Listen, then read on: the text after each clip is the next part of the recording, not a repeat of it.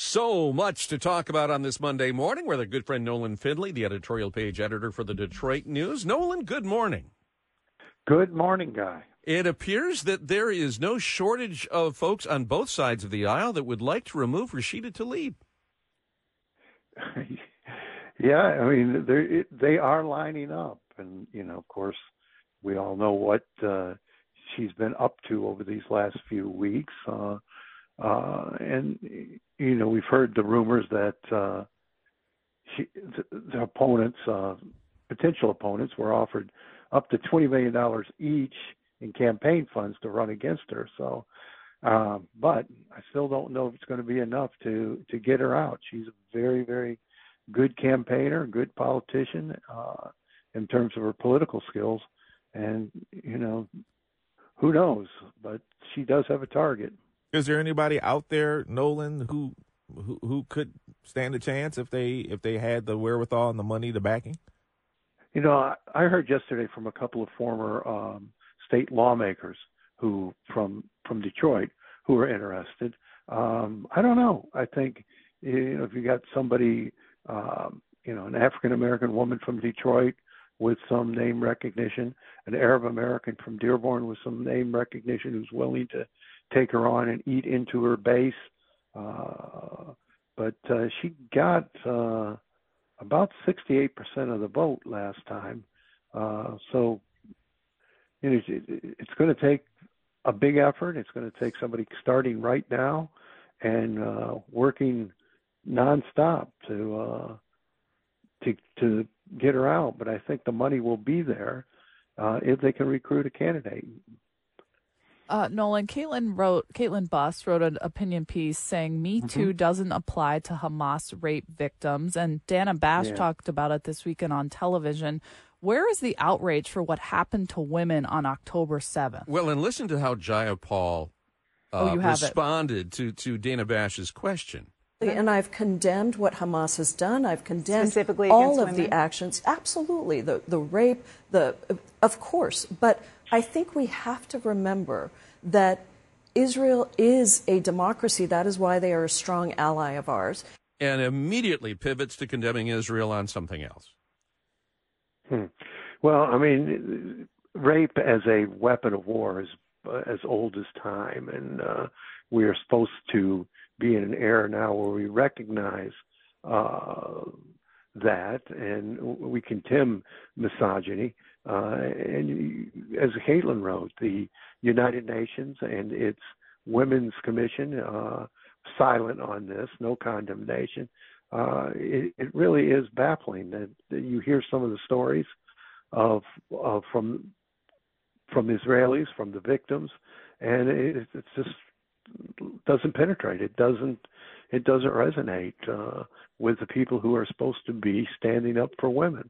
So it's a terrible incident, and mm-hmm. you know we need to remind ourselves of the atrocities uh, every day uh, because the you know, the the drumbeat against Israel just keeps getting louder, and you have to wonder how much time do they actually have to fulfill their mission. Yeah. Nolan, you, you said the the way to end the bloodshed in Gaza is is not the ceasefire, but to just you know get the job done and finish Hamas. You got to disarm Hamas. You have to disband Hamas, or this is never going to end. Even during the ce- temporary ceasefire, Hamas continued to fire rockets into Israel. You, can, you know, there's going to be no negotiated peace here because there's not an honest uh, negotiating partner. Uh, you can't you you couldn't you can't take anything Hamas says at its word. So Israel's been here before. It's always backed down. It's always signed a, a false truce, and it always ends up here again. I don't think this time uh, it's willing to do so. What happened on October seventh was so awful and so horrendous. I don't think Israel's going to back down uh, until it destroys Hamas, and in the end, that'll be best for the Israelis and the Palestinians. Over the weekend, one of our ships was forced to defend itself against an attack from Houthi rebels uh, operating out of Yemen. And yet, we should point out that the Biden administration doesn't even classify the Houthis anymore as a terrorist organization.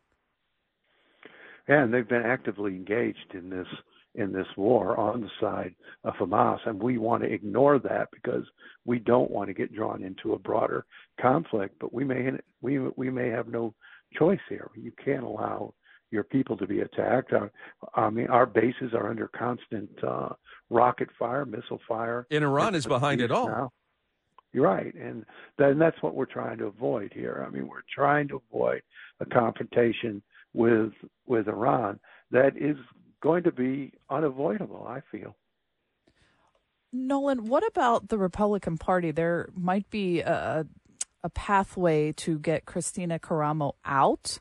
What do you think? Do you think that's viable and it will happen? I would hope so. Um, I think you know I've, I've written before that the National Party should step in and just reorganize this chapter yeah. uh, of their party because you know they they might get Kristina Karamo out with um, some procedural move here, but the same folks that elected her will be electing her successor, and you know their motives are not to win election. I mean they're they've got a whole different set of of uh, things they want to accomplish with the Republican Party that have very little to do with winning elections. Uh, I think it's key to get uh, the party in control of uh, by a whole more rational set of Republicans before we head into 2024 when uh, candidates are going to need a viable party if they hope to succeed. Yeah, it appears there's a vote uh, set for December 27th, a special mm-hmm. uh, committee vote on that. We'll await what happens there. In the meantime, uh, on the Senate side of things, on Capitol Hill, Nolan, it appears that the uh, there are some moderate Democrats that are willing to tie in, uh, stricter asylum standards, uh, willing to bring our immigration mess in the southern border into the discussion about Israeli and and Ukraine funding. Uh, do you think that will actually happen, or will it get scuttled by the far scuttled by the far left and the far right? I don't think the president will let that happen. I mean, what they're trying to do here with this aid package uh, for Israel, Ukraine, uh, with some left over for the border, is uh, to speed up the processing, uh, to get people in here faster, and to help democratic cities uh, where these uh, immigrants and migrants have have been settling to help them out uh, with their problems to deal with this influx. Uh, I haven't heard a whole lot of talk about, hey, we're going to secure this border and stop this. Um, we one day last week where nine thousand people right walk through, uh, but I don't really believe there there's much of an appetite in the Democratic side to fix this. Uh, well, certainly not on the far left. They're screaming their heads off about th- those in the Senate that are even approaching this. So we'll we'll see how it shakes out. I guess if their hair's on fire, I consider that a, a good thing. Uh, Nolan, have a great week, and thanks for being with us this morning. We'll talk to you soon. Thank you. When we come back, the former mayor, Kwame Kilpatrick.